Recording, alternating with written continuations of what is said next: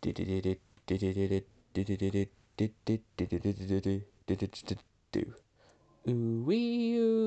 want to come with me? Do you want to come with me? Do you want to come with me? Because you're doing do, I should warn you. I should warn you. I should warn you. You're going to hear all sorts of things. Views episodes from the past, adventure reflections from the future. They something to do with Doctor Who happened. It won't be quiet, it won't be safe, and it won't be calm.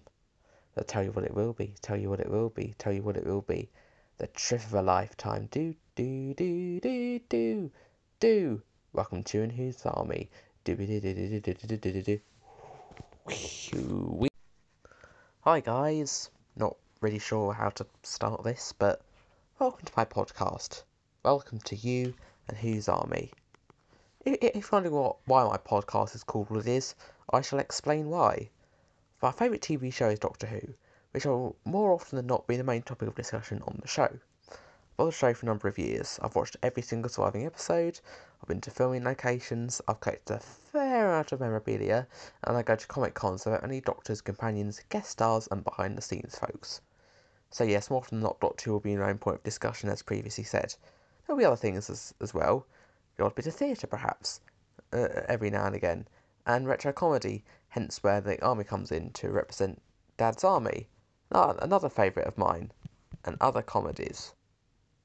For a while now, I've considered setting up a podcast, but I've never really found the time. Obviously, with the current health situation of COVID 19, I found I have a lot more of it. So here we are, let's get started. Now, I'm sure many of you are aware of last week's hashtag Save the Day. If you aren't, I'll explain. It's the first of what seems to be several planned tweet alongs of Doctor episodes, where everyone tweets as they watch the episode all at the same time. It got quite a lot of media attention, with Ingrid Oliver, Osgood, Neve McIntosh, Vastra, Dan Starkey, Strax, and Steven Moffat joining in, along with BBC continuity announcer Duncan Newmarch, who did a proper announcement on YouTube. I'll include the link in the description if I can, but I'm not quite figured all this out, so if I can't, sorry. Steve Moffat joined Twitter, especially for the occasion, and provided his own commentary. The real highlight of the evening was the special introduction that Moffat wrote, with Starkey as Strax, albeit as a puppet version. It was hilarious, obviously anything that Strax is in, in is. And once again, if I can, no promises or anything, I'll provide the link in the description. While I've watched Day of the Doctor many, many times since its first broadcast all the way back in 2013, I think I especially noticed this time is how amazingly cinematic it is. It feels like a film, which makes sense given it was in 3D and had many things to compete with, such as last year's Bond film Skyfall, the TARDIS helicopter scene feels very much inspired by the previous year's Olympic sketch with Bond delivering the Queen to the stadium, if people can remember that. There's been no Who, Lo- no Who London filming since Death in Heaven, I, I believe, and because there's not that much London f- filming in New Who, it's always very exciting to go to the capital, I feel, seeing particularly it's the home of classic Who. The visuals are just so brilliant, especially during the Time War scenes. Really like Ken Bones as a general, I was very excited to see him back in Hell Bent, and Here's an interesting fact for you. Rosie Jane, who played Bill's mum in Series 10, plays a Time Lady in the War Room. Kate Osgood and McGillop, all pretty good in the Osgood in the unit scene, sorry. And in all honesty, I wish McGillop had been in more episodes. While he's not an interesting character as such, I think he works really well in the whole situation. Although Unit had been in New Who before that point, this feels more of a traditional Unit romp from the classic series, several Unit personnel roaming about. As for all of Doctor Who villains, I have to admit the Zygons do seem a tad on the unusual side to include in the story, but in another way it makes total sense. Of the plotline reasons, the episode leans more towards New Who than Classic. Also, also approach to have previously used villains in the story as opposed to just some random new one. But at the end of the day, the unit slash Zygon plot doesn't really matter because it's second fiddle to the main plot, representation of how wars can start out, such as the Time War. At the end of the day, it's a nice little nod to the classic, classic series, much like Coal Hill School at the start. This bit I've always liked, but fairly recently I've heard rumours that at one point William Russell was going to reprise his role of Ian in the scene, which obviously would have been absolutely amazing, but he had to pull out due to health reasons, which is a shame that would have been nice and quite unexpected at the same time.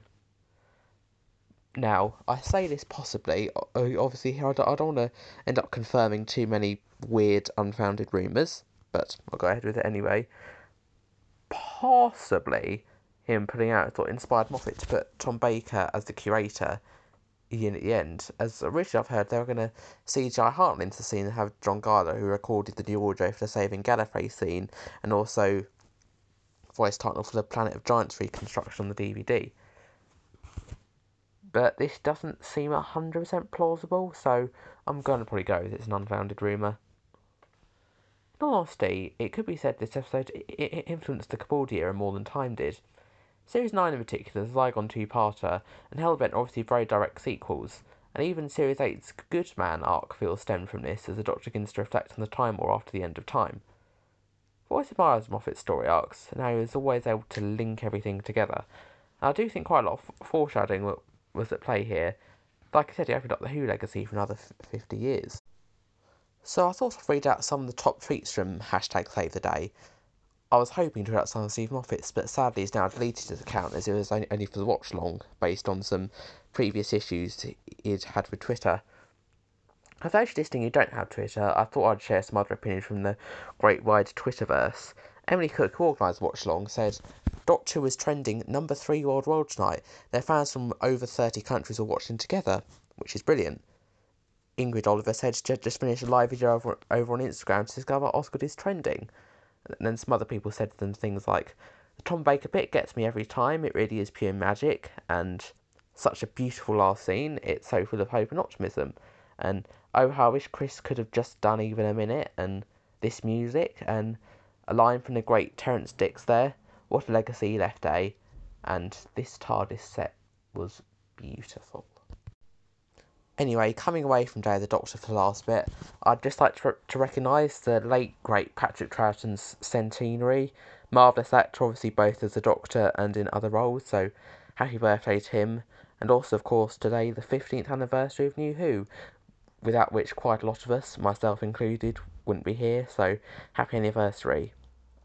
Some other short notices. On Sunday, the 29th of March at 8pm, there'll be a rewatch of the first class episode for Tonight We Might Die, hashtag ClassDW. And on April 3rd, 14th, and 25th, there'll be rewatches for the 11th hour with hashtag Geronimo, Heaven Sent with hashtag Hell of a Bird, and the Five Doctors, hashtag Game of Rassilon.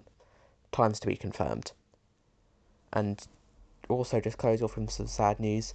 Peter Myles, not as in Nyder from Genesis Daleks, but the father of Sophia Myles, aka Madame de Pompadour, in The Girl of the Fireplace, died on Saturday from coronavirus. And David Collings, who played many roles in classic Doctor Who, having finished, possibly most notably Mawdryn, Mawdryn Undead, died suddenly on Monday morning.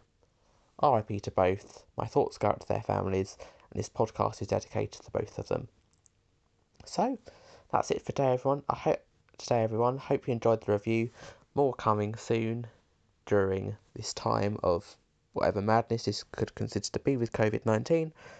Keep safe wherever you are, and I hope you all have a really, really nice day.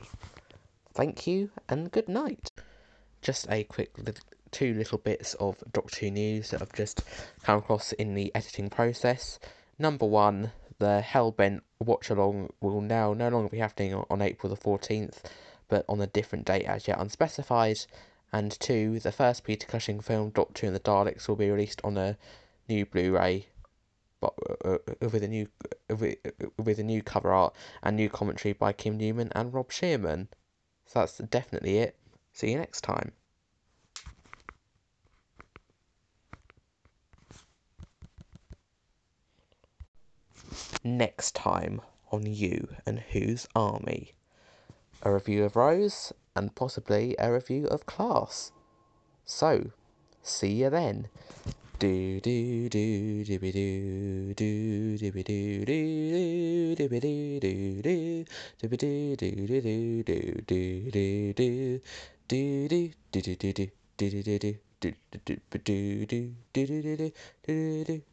do do do do do do do do do do do do do do do do do